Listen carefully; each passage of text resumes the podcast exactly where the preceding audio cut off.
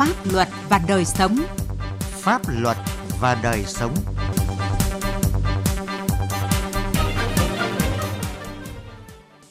Xin kính chào quý vị và các bạn. Thưa quý vị và các bạn, chương trình Pháp luật và đời sống hôm nay, chúng tôi xin chuyển tới quý vị và các bạn những nội dung chính sau đây. Thanh Hóa cảnh báo lừa đảo lao động sang Campuchia làm việc. Bình Định dai dẳng lấn chiếm đất rừng ở huyện miền núi Vĩnh Thạnh. Đa dạng hóa các hình thức truyền thông dự thảo chính sách. Pháp luật đồng hành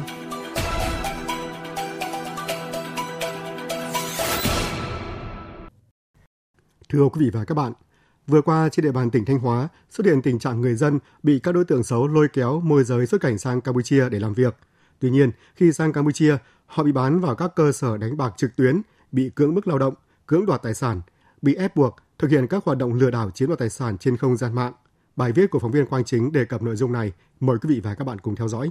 Trở về nhà đã gần nửa tháng, nhưng anh Trần Trí Duy ở phường Quảng Tiến, thành phố Sầm Sơn, một nạn nhân của các đối tượng tổ chức đưa người xuất cảnh lao động trái phép vẫn chưa hết sợ hãi. Anh Duy cho biết, qua một người bạn, anh được hứa hẹn sang Campuchia làm việc với công việc nhẹ nhàng, lương cao. Thế nhưng khi vừa đến đất khách quê người, anh đã bị đưa vào làm việc tại một sòng bạc trực tuyến, bị khống chế ép buộc thực hiện hoạt động lừa đảo chiếm đoạt tài sản trên không gian mạng. Do không làm được việc, chủ sòng bài đã yêu cầu anh Duy liên hệ với gia đình gửi tiền sang chuộc để về Việt Nam. Em gọi điện thì xin bố mẹ gửi tiền sang chuộc về với giá là 140 triệu. Rồi bọn em đổi tiền đô gửi cho chủ. Xong rồi chủ dẫn bọn em ra cổng, xong bọn em tự bắt xe đi về. Anh Duy chỉ là một trong hàng chục trường hợp công dân ở Thanh Hóa bị lừa bán vào các sòng bạc casino ở Campuchia.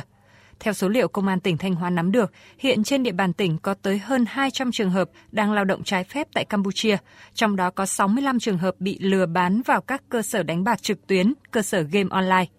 Theo cơ quan điều tra, thủ đoạn của các đối tượng là đưa thông tin quảng cáo về công việc nhẹ, không cần kinh nghiệm và trình độ chuyên môn với mức lương cao. Sau khi nạn nhân đồng ý muốn làm việc, các đối tượng tổ chức cho họ nhập cảnh vào Campuchia và đưa đến các khách sạn hoặc sòng bài. Tại đây họ được huấn luyện cách thức để tìm kiếm mời chào, lôi kéo các khách hàng tham gia đánh bạc trên mạng. Theo Trung tá Nguyễn Thanh Bình, trưởng phòng an ninh đối ngoại, Công an tỉnh Thanh Hóa, các nạn nhân bị giám sát chặt chẽ, bị bóc lột sức lao động, bị cưỡng bức làm việc từ 15 đến 16 tiếng một ngày. Nhiều người bị tra tấn đánh đập rất tàn bạo khi tìm cách bỏ trốn, thậm chí có trường hợp đã tử vong. Nếu nạn nhân muốn quay trở về Việt Nam thì bị bắt ký khống giấy nợ và yêu cầu bồi thường hàng ngàn đô la. Hoạt động xuất cảnh trái phép sang Campuchia đấy tiềm ẩn à, nhiều cái hệ lụy đối công dân. Thứ nhất đấy, cái nguy cơ bị các đối tượng môi giới lừa bán vào các cái cơ sở đánh bạc trực tuyến tham gia các hoạt động vi phạm pháp luật. Cái thứ hai là đối tượng có nguy cơ bị cưỡng bức lao động, cưỡng đoạt tài sản, khống chế ép buộc thực hiện các cái hành vi không mong muốn. Và thứ ba là bị xâm phạm vào thân thể, thậm chí là tính mạng. Trước tình hình tội phạm phức tạp, Công an tỉnh Thanh Hóa đã tham mưu cho Thường trực tỉnh ủy ban hành văn bản chỉ đạo các cấp ủy Đảng tăng cường lãnh đạo chỉ đạo để huy động sự vào cuộc của cả hệ thống chính trị. Đồng thời, Công an tỉnh Thanh Hóa cũng đã báo cáo lãnh đạo Bộ Công an để chỉ đạo các cục nghiệp vụ, công an các địa phương phối hợp xác minh, đấu tranh với loại tội phạm này và phối hợp với cơ quan đại diện ngoại giao Việt Nam tại Campuchia để giải cứu các nạn nhân. Hiện Công an Thanh Hóa đã và đang mở cao điểm huy động lực lượng tập trung phòng ngừa, đấu tranh, xử lý các đối tượng đường dây có hoạt động lôi kéo môi giới, đưa người đi xuất cảnh lao động trái phép tại Campuchia và các nước. Thượng tá Nguyễn Hữu Mạnh, Phó Giám đốc Công an tỉnh Thanh Hóa cho biết, từ tháng 4 đến nay, Công an tỉnh đã điều tra làm rõ 4 vụ, 8 đối tượng về hành vi đưa người xuất cảnh trái phép sang Campuchia, giải cứu 32 nạn nhân. Công an Thanh Hóa cảnh báo với toàn thể nhân dân đó là liên quan đến hoạt động ờ, xuất cảnh lao động thì phải thực hiện theo quy định của pháp luật về luật xuất nhập cảnh. Đi lao động phải qua các cái công ty có tư cách pháp nhân được nhà nước công nhận và cấp phép à, để đi một cách chính thức và chính thống, không nghe theo các cái đối tượng dụ dỗ lôi kéo qua mạng xã hội và qua các cái quan hệ quen biết thông thường. Công an tỉnh Thanh Hóa khuyến cáo người dân cần nâng cao cảnh giác, không vội tin vào những lời mời sang lao động tại Campuchia với mức lương cao và công việc nhẹ nhàng. Khi phát hiện trường hợp bị dụ dỗ lôi kéo môi giới đi lao động trái phép tại Campuchia hoặc đối tượng có dấu hiệu hoạt động môi giới tổ chức đưa người xuất cảnh lao động trái phép thì báo ngay cho cơ quan công an để kịp thời xác minh, đấu tranh, xử lý.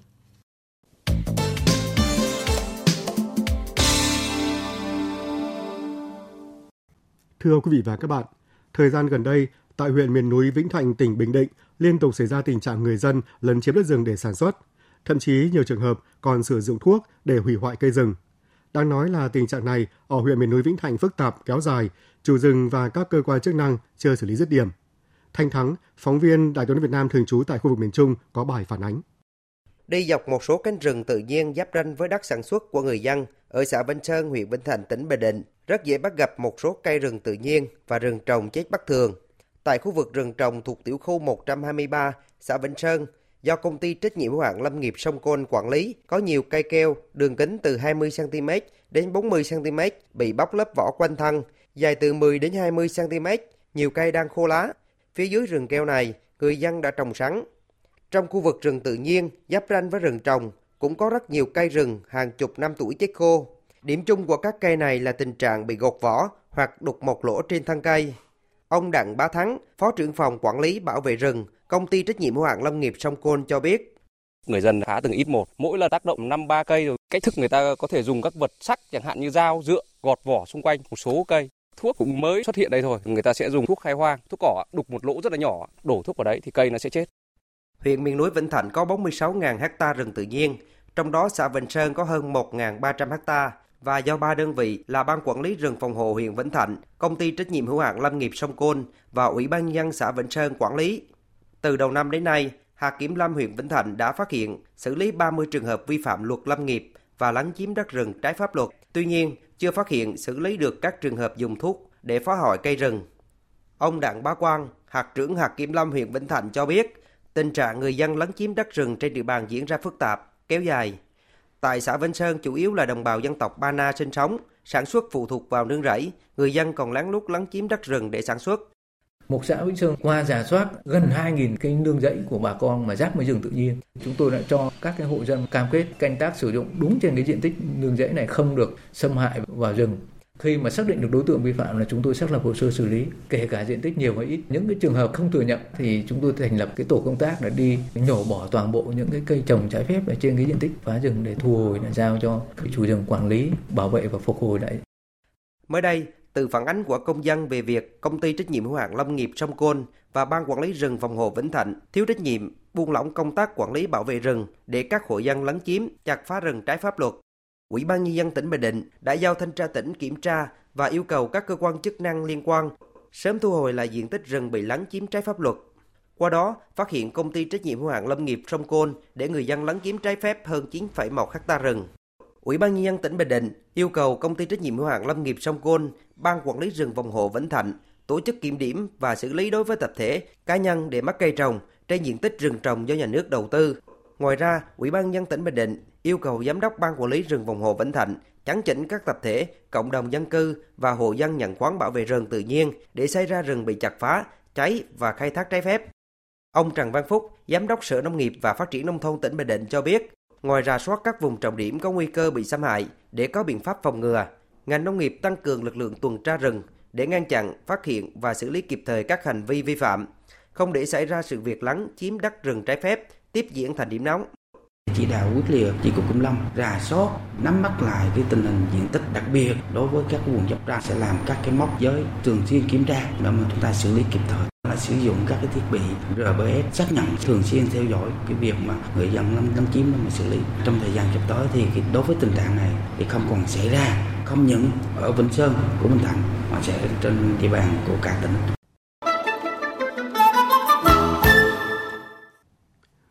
Thưa quý vị và các bạn, Truyền thông chính sách là một hoạt động quan trọng của các cơ quan chủ trì soạn thảo văn bản quy phạm pháp luật nhằm đưa thông tin chính sách đến với người dân. Đồng thời, đây là kênh thông tin để lấy ý kiến các đối tượng chịu tác động của chính sách khi xây dựng các chính sách mới hay điều chỉnh chính sách hiện tại, tạo sự đồng thuận trong xã hội.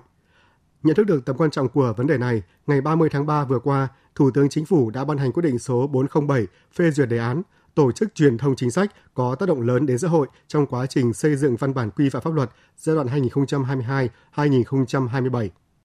Đề án tổ chức truyền thông chính sách có tác dụng lớn đến xã hội trong quá trình xây dựng văn bản quy phạm pháp luật giai đoạn 2022-2027, hướng đến mục tiêu tổ chức truyền thông các chính sách có tác động lớn đến xã hội, nhất là những vấn đề khó, nhạy cảm, có ý kiến khác nhau trong quá trình đề xuất chính sách và xây dựng văn bản quy phạm pháp luật – Việc truyền thông chính sách được thực hiện thông qua các kênh thông tin, báo chí, tương tác đa chiều giữa người dân, tổ chức, doanh nghiệp với cơ quan chủ trì soạn thảo văn bản quy phạm pháp luật, tạo đồng thuận đối với những chính sách quy định pháp luật cần được ban hành hoặc điều chỉnh để đáp ứng yêu cầu thực tiễn. Theo vụ trưởng vụ phổ biến giáo dục pháp luật Bộ Tư pháp Lê Vệ Quốc, việc ban hành đề án có ý nghĩa quan trọng nhằm đáp ứng yêu cầu xây dựng hệ thống pháp luật đầy đủ, kịp thời, đồng bộ, thống nhất, khả thi, công khai, minh bạch. Truyền thông chính sách pháp luật ngay từ khâu dự thảo văn bản được coi là phương thức cơ bản để người dân được hưởng dụng quyền dân chủ của mình. Thông qua truyền thông dự thảo chính sách, nhiều phản ánh ý kiến của người dân được ghi nhận kịp thời để hoàn thiện dự thảo, qua đó đáp ứng nhu cầu, nguyện vọng chính đáng của người dân. Chính vì vậy, việc truyền thông dự thảo chính sách, pháp luật không những nhằm đảm bảo thực hiện quyền làm chủ của người dân trong tham gia xây dựng pháp luật mà có ý nghĩa hết sức quan trọng trong củng cố xây dựng niềm tin của nhân dân vào Đảng, nhà nước. Phó vụ trưởng vụ pháp chế Bộ Văn hóa Thể thao và Du lịch Nguyễn Thanh Sơn cho biết, để tổ chức truyền thông chính sách có tác động lớn đến xã hội trong quá trình xây dựng văn bản quy phạm pháp luật, cần xác định 3 vấn đề mấu chốt và 4 nhiệm vụ trọng tâm. Đó là xác định chúng và đúng vấn đề khó khăn, nhạy cảm, sử dụng phương pháp và cách thức truyền thông phù hợp, tiếp đến là đo lường và lượng hóa được tác động của các chính sách nhạy cảm. Bốn cái trọng tâm chúng tôi nghĩ rằng cần phải thiết lập trong thời gian tới. Thứ nhất, đấy là cái cơ chế đường hai chiều chiều từ trên xuống dưới, từ dưới lên trên, từ cơ quan nhà nước tới đối tượng tác động và ngược lại. Và đặc biệt, coi trọng cái vấn đề lắng nghe, phản hồi, đối thoại, tạo ra sự cởi mở. Công tác truyền thông chính sách ở đây, báo chí truyền thông không chỉ là phương tiện, công cụ, mà thực tế còn là chỗ giám sát này, đồng hành từ hai phía. Báo chí đồng hành cùng cơ quan xây dựng văn bản quy phạm luật, mà báo chí còn đồng hành cùng với đối tượng chịu tác động nữa. Và thứ ba, cái cơ chế chuyên gia rất quan trọng. Vì có những chính sách nhạy cảm có tác động lớn. Nếu có tiếng nói chuyên gia khách quan khoa học mà mang tính phản biện thì rõ ràng nó tạo ra cái sức hút cho cả hai phía. Và cuối cùng là cơ chế huy động cái nguồn lực trí tuệ của nhân dân. Vấn đề tăng cường năng lực công chúng rất quan trọng. Để làm sao công chúng họ nhận biết được cái chính sách đấy tác động đến họ để họ hào hứng họ tham gia. Nhìn nhận vấn đề từ góc độ địa phương, Phó Giám đốc Sở Tư pháp tỉnh Quảng Ninh Nguyễn Chính Nghĩa cho rằng sự quan tâm lãnh đạo chỉ đạo của các cấp ủy chính quyền địa phương là nhân tố có ý nghĩa quyết định đến sự thành công của công tác truyền thông dự thảo chính sách. Vai trò của Sở Tư pháp và các cơ quan tổ chức liên quan trong tham mưu đề xuất hoàn thiện thể chế về công tác truyền thông dự thảo chính sách là yếu tố quan trọng cần được phát huy. Quảng Ninh đang ờ, xây dựng và hoàn thiện cái đề án nâng cao chất lượng hiệu quả công tác xây dựng, hoàn thiện hệ thống văn bản quy phạm pháp luật và tổ chức thi hành pháp luật theo tinh thần kết luận số 83 của Bộ Chính trị trên địa bàn tỉnh Quảng Ninh giai đoạn 2022-2027. Trong đó thì xác định cái công tác truyền thông dự thảo chính sách được nghiên cứu, nâng tầm trở thành một giải pháp quan trọng nhằm nâng cao chất lượng hiệu quả xây dựng văn bản quy phạm pháp luật trên địa bàn tỉnh. Thứ hai thì chúng tôi thấy rằng cái trách nhiệm cơ quan đơn vị cá nhân ấy, mà chủ trì soạn thảo văn bản quy phạm pháp luật trong cái tổ chức thực hiện truyền thông dự thảo chính sách thì trong thời gian tới cần được thực hiện cái chủ động linh hoạt, thiết thực hiệu quả hơn. Thời gian qua, đội ngũ luật sư Việt Nam luôn tích cực trong công tác truyền thông dự thảo chính sách có tác động đến xã hội. Phó Chủ tịch Liên đoàn Luật sư Việt Nam Đào Ngọc Truyền cho biết, trong thời gian tới, Liên đoàn sẽ tiếp tục truyền thông trên các phương tiện thông tin truyền thông của Liên đoàn là tạp chí Luật sư Việt Nam, trang web của Liên đoàn, các trang web của các đoàn luật sư. Bên cạnh đó, xây dựng đăng tải tài liệu truyền thông phù hợp với từng đối tượng địa bàn để cung cấp thông tin dự thảo chính sách cho người dân, tổ chức, doanh nghiệp. Chúng tôi làm cái công tác truyền thông, tuyên truyền phổ biến giáo dục pháp luật thông qua cái công việc mà tiếp xúc với bà con, với tổ chức để thực hiện nhiệm vụ của luật sư. Tuyên truyền, vận động các tổ chức, đơn vị cá nhân thông qua các chuyên đề hội thảo, hội nghị tọa đàm, tranh thủ sự ủng hộ của họ để làm sao tất cả những cái vấn đề liên quan đến cái quá trình xây dựng và thực thi các văn bản quy phạm pháp luật ở cái giai đoạn này nó đi vào đời sống thực chất truyền thông để quá trình xây dựng chính sách pháp luật hiệu quả hơn, hoạch định được những chính sách tốt hơn, đưa chính sách vào thực tiễn khả thi hơn. Tuy nhiên, truyền thông dự thảo chính sách không chỉ để tạo sự đồng thuận trong xã hội mà cần lắng nghe các ý kiến phản biện để kịp thời điều chỉnh chính sách đáp ứng yêu cầu của thực tiễn cuộc sống. Thưa quý vị và các bạn, chương trình Pháp luật và đời sống hôm nay của chúng tôi xin được dừng tại đây. Chương trình do biên viên Quang Chính biên soạn. Cảm ơn quý vị và các bạn đã quan tâm theo dõi.